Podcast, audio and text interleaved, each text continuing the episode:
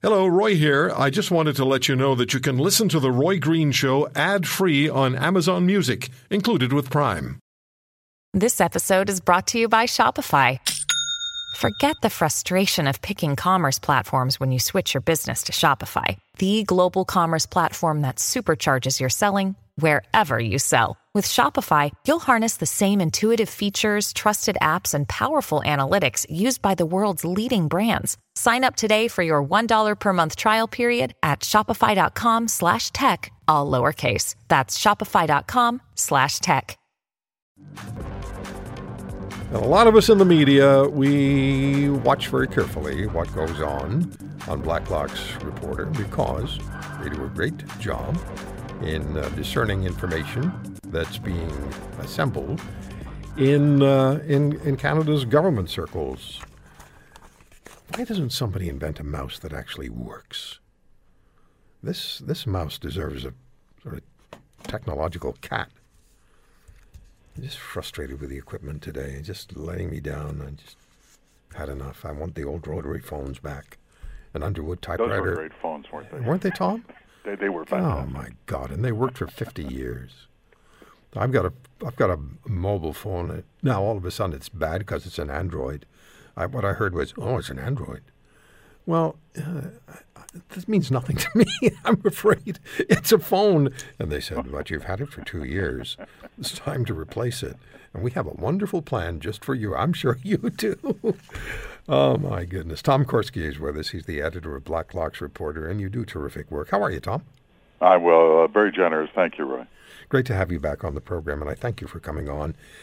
Uh, on Friday, you had a story, web censorship disturbing, and the first line is Academics and human rights advocates say an internet censorship bill proposed by Heritage Minister Steven Guilbeault is, quote, aggressive, punitive, and disturbing, end quote. The bill to be introduced after lapsing in the last parliament would penalize bloggers, Facebook users, and internet publishers for legal content deemed harmful. They're at it again. Tell us about that, please. They do. They are at it again, Roy. It's uh, they have a real fetish for control of the internet. Cabinet's been very plain. Uh, they will introduce measures. Some of them they put in legislation, and some they merely talked about in technical papers that were released last July. All of them will curl your hair. They say essentially that the government would appoint a chief censor. They don't call him that. They call it the uh, Digital Safety Commissioner, who will enforce what they call content moderation. The euphemisms, the language is absolutely fantastic. Nothing Scary. more benign. It's like it's like House of Special Purpose, right? It's like at Halloween. What could Yeah. go wrong? Which committee thought of those names? it's it's it's absolutely fantastic, but the effect is the same. If you have uh, this is legal speech on the internet, the government uses provocative uh, language to confuse people. This is not hate speech. That's already against the law. It has been uh, Parliament outlawed it in 1970. This is not child pornography, terrorist financing, meth dealing. That's already covered. You can't put that on the internet. They're talking about legal content that hurts people's feelings. And they want to block websites. They want to impose fines up to $70,000. They will summon people to speech tribunals at the Canadian Human Rights Commission. And they will block websites. They will install an internet kill switch. I'm not making any of this up, Roy. I know it sounds absolutely fantastic. It's in black and white. And they are now receiving petitions from very knowledgeable, serious people who say, uh, whatever you think you're doing, you must stop. Yeah, it's Orwellian. It, it is was truly Orwellian. just that way eh, by, by Yeah. the uh, chair of the Senate Transport and Communications Committee, Orwellian. This is the rabbit hole of internet regulation. and who asked for this, Tom? Well, cabinet did. Now they'll get cover, but they, they even in their internal polling, they don't find any widespread support. No one woke up this morning and said, you know, No. I wish Steve Guilbeault would tell me what I could look at on, on YouTube or uh, Facebook. No, no one did that. Zero people did that. This is about cabinet message control. Yeah, It's that it plain. is. So you have another story, and I just want to read the first couple of lines because it made my head hurt. Dueling medical experts in an Ontario Superior Court case could not agree on how COVID is spread after 18 months of evidence. Quote, it is enough to note they are different, end quote, wrote the court. And then quoting again, both of these experts have impressive credentials and make persuasive arguments in support of their opinions, wrote the court. Quoting again, we are not required to have to choose the opinion of one over the other, end quote. Well, thank you for that. Please, please make my head stop hurting, Tom. This, uh, Roy, this is Ontario Superior Court. It was a case by the Ontario Nurses Association which wanted a mandate that would require hospitals and nursing homes to distribute those high grade N95 masks to all employees.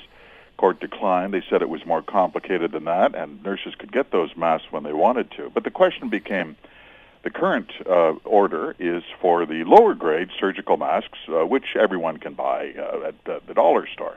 The question became how is COVID spread? Well, you would think that's fundamental after 18 months. I and would. They did have. Uh, they, they had. Experts. I've been told a thousand times how it spread, Tom. Sure, but but but the point became, and this was the interesting part. Even the court, you talk about the heads hurting.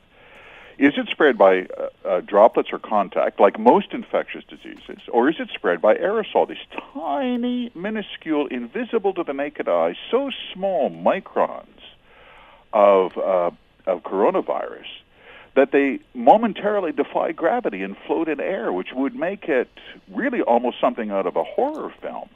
Dueling experts, University of Toronto, faculties across the street from each other, after 18 months, couldn't answer the question right.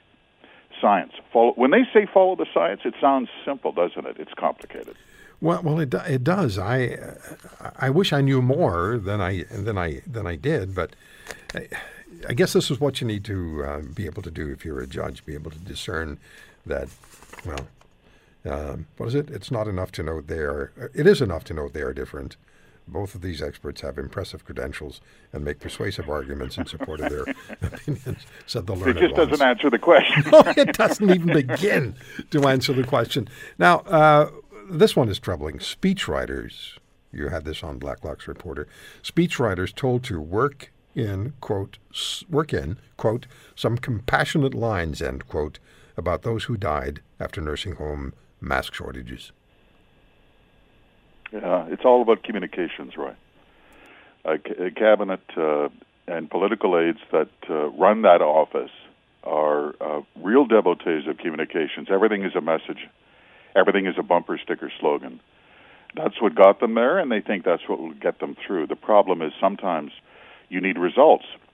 And communications, you can't talk your way out of a problem. Everyone knows somebody who tries to do that. Right. You know, the the uh, average age of people who have died of COVID in our country was 86. That's ac- according to actuaries and some StatsCan data. They were in nursing homes. A lot of them had uh, underlying health issues, very serious health issues. They were in their 80s. Why did they die? Well, they didn't have masks, and their uh, assistants, their caregivers, their doctors, their nurses had terrible shortages of masks.